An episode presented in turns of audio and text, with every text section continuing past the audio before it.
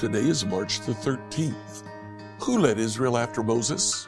Let's find out together as we read Numbers 25 through 27.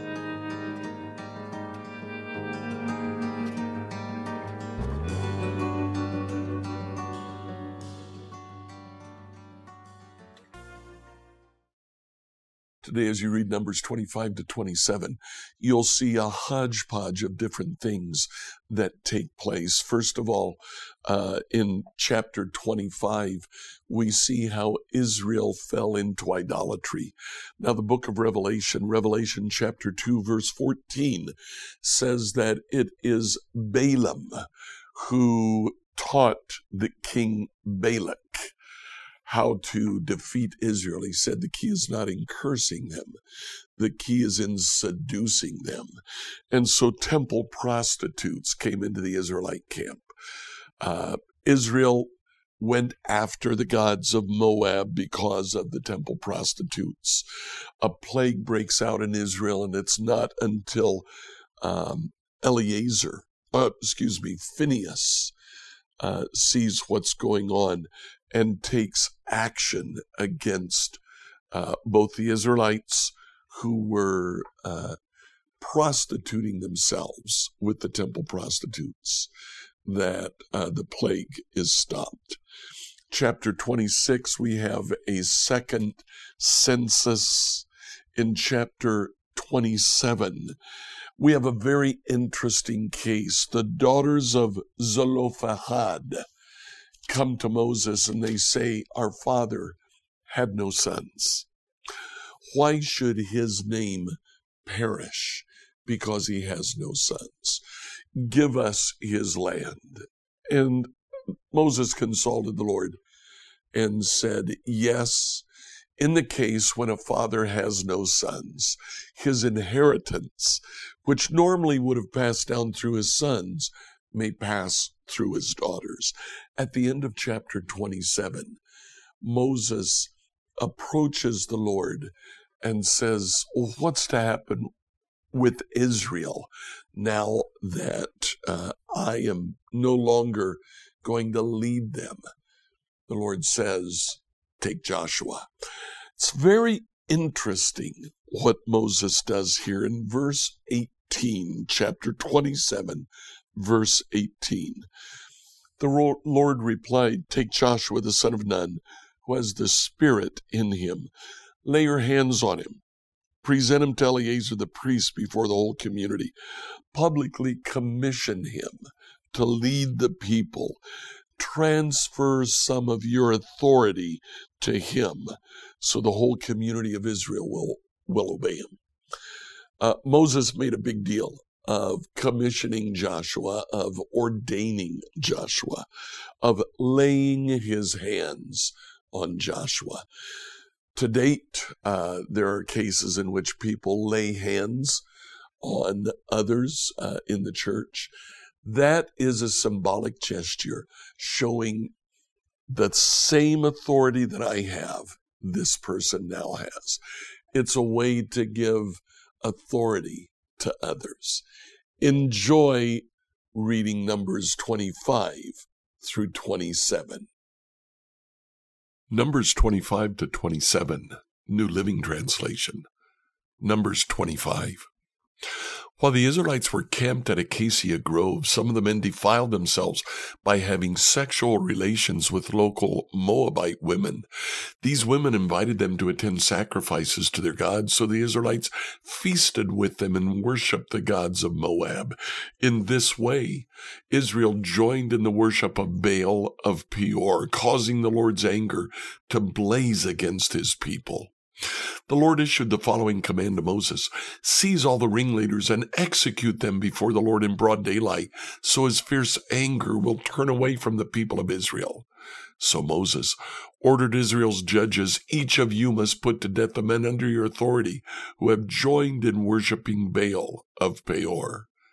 Just then, one of the Israelite men brought out a Midianite woman in his tent, right before the eyes of Moses and all the people, as everyone was weeping at the entrance to the tabernacle. When Phinehas, son of Eleazar, grandson of Aaron the priest, saw this. He jumped up and left the assembly. He took a spear and rushed after the man into his tent. Phinehas thrust the spear all the way through the man's body and into the woman's stomach. So the plague against the Israelites was stopped, but not before 24,000 people had died. Then the Lord said to Moses, Phinehas, son of Eleazar and grandson of Aaron the priest, has turned my anger away from the Israelites by being as zealous among them as I was. So I stopped destroying all Israel as I intended to do in my zealous anger. Now tell him that I'm making my special covenant of peace with him. In this covenant, I give him and his descendants a permanent right to the priesthood, for in his zeal for me, his God, he purified the people of Israel, making them right with me. The Israelite man killed with the Midianite woman was named Zimri, son of Salu, the leader of a family from the tribe of Simeon. The woman's name was Cosbi. She was the daughter of Zur, the leader of the Midianite clan. Then the Lord said to Moses, Attack the Midianites and destroy them, because they assaulted you with deceit and tricked you into worshipping Baal of Peor, because of Cosbi, the daughter of a Midianite leader, who was killed at the time of the plague because of what happened at Peor. Numbers 26. After the plague had ended, the Lord said to Moses and to Eleazar, son of Aaron the priest, From the whole community of Israel, record the names of all the warriors by their families. List all the men 20 years old or older who are able to go to war. So there on the plains of Moab beside the Jordan River across from Jericho, Moses and Eleazar the priest issued these instructions to the leaders of Israel. List all the men of Israel 20 years old and older, just as the Lord commanded Moses. This is the record of all the descendants of Israel who came out of Egypt. These were the clans descended from the sons of Reuben, Jacob's oldest son. The Hanokite clan, named after their ancestor Hanok. The Paluite clan, named after their ancestor Palu the Hezronite clan, named after their ancestor Hezron, the Carmite clan, named after their ancestor Carmi. These were the clans of Reuben. Their registered troops numbered 43,730. Palu was the ancestor of Eliab. Eliab was the father of Nemuel, Dathan, and Abiram. This Dathan and Abiram are the same community leaders who conspired with Korah against Moses and Aaron, rebelling against the Lord. But the earth opened up its mouth and swallowed them with Korah, and fire devoured 250 of their followers. This served as a warning to the entire nation of Israel. However, the sons of Korah did not die that day. These were the clans descended from the sons of Simeon, the Jemuelite clan named after their ancestor Jemuel, the Jaminite clan named after their ancestor Jamin, the Jachinite clan named after their ancestor Jachin, the Zoharite clan named after their ancestor Zohar, the Shaulite clan named after their ancestor Shaul. These are the clans of Simeon. Their registered troops numbered 22,200. These were the clans descended from the sons of Gad, the Zephonite clan named after their ancestor Zephon, the Haggite clan named after their ancestor Haggai, the Shunite clan named after their ancestor Shuni, the Oznite clan named after their ancestor Ozni, the Arite clan named after their ancestor Eri, the Arodite clan named after their ancestor Arodi, the Arelite clan named after their ancestor Areli. These were the clans of Gad. Their registered troops numbered 40,500. Judah had two sons, Er and Onan, who had died in the land of Canaan. These were the clans descended from Judah's surviving sons the Shilonite clan, named after their ancestor Shelah. The Perizzite clan, named after their ancestor Perez. The Zerahite clan, named after their ancestor Zerah. These were the subclans descended from the Perizzites, the Hezronites named after their ancestor Hezron, the Hamulites named after their ancestor Hamul. These were the clans of Judah. Their registered troops numbered 76,500. These were the clans descended from the sons of Issachar, the Tolaite clan named after their ancestor Tola, the Puite clan named after their ancestor Puah, the Jashubite clan named after their ancestor Jashub, the Shimronite clan named after their ancestor Shimron. These were the clans of Issachar. Their registered troops numbered 64,300. These were the clans descended from the sons of Zebulun. The Saradite clan, named after their ancestor Sarad. The Elonite clan, named after their ancestor Elon. The Jahleelite clan, named after their ancestor Jahleel. These are the clans of Zebulun. Their registered troops numbered 60,500. Two clans were descended from Joseph through Manasseh and Ephraim. These were the clans descended from Manasseh. The Machirite clan, named after their ancestor Machir. The Gileadite clan, named after their ancestor Gilead, Machir's son. These are the subclans descended from the Gileadites the Yezerites, named after their ancestor Yezer, the Helekites, named after their ancestor Helek, the Asrielites, named after their ancestor Asriel, the Shechemites, named after their ancestor Shechem, the Shemidaites, named after their ancestor Shemida, the Hepherites, named after their ancestor Hepher, one of An's, one of Hepher's descendants, Zelophehad, had no sons, but his daughters' names were Mahlah, Noah, Hoglah, Milcah, and Tirzah. These were the clans of Manasseh. Their registered troops numbered 52,700. These were the clans descended from the sons of Ephraim. The Shuthelahite clan, named after their ancestor Shuthelah, the Becherite clan named after their ancestor Becher, the Tahanite clan named after their ancestor Tahan. This was the subclan descended from the Shuthelahites, the Aaronites named after their ancestor Aaron. These were the clans of Ephraim. Their registered troops numbered 32,500. These clans of Manasseh and Ephraim were all descendants of Joseph. These were the clans descended from the sons of Benjamin, the Belite clan, named after their ancestor Bela, the Ashbelite clan, named after their ancestor Ashbel, the Ahiramite clan, named after their ancestor Ahiram, the Shuphamite clan, named after their ancestor Shupham, the Huphamite clan, named after their ancestor Hupham, these were the subclans descended from the Belites, the Ardites, named after their ancestor Ard, the Naamites, named after their ancestor Naaman. These are the clans of Benjamin. Their registered troops numbered 45,600. These were the clans descended from the sons of Dan, the Shuhamite clan, named after the ancestor Shuham. These were the Shuhamite clans of Dan. Their registered troops numbered 64,400.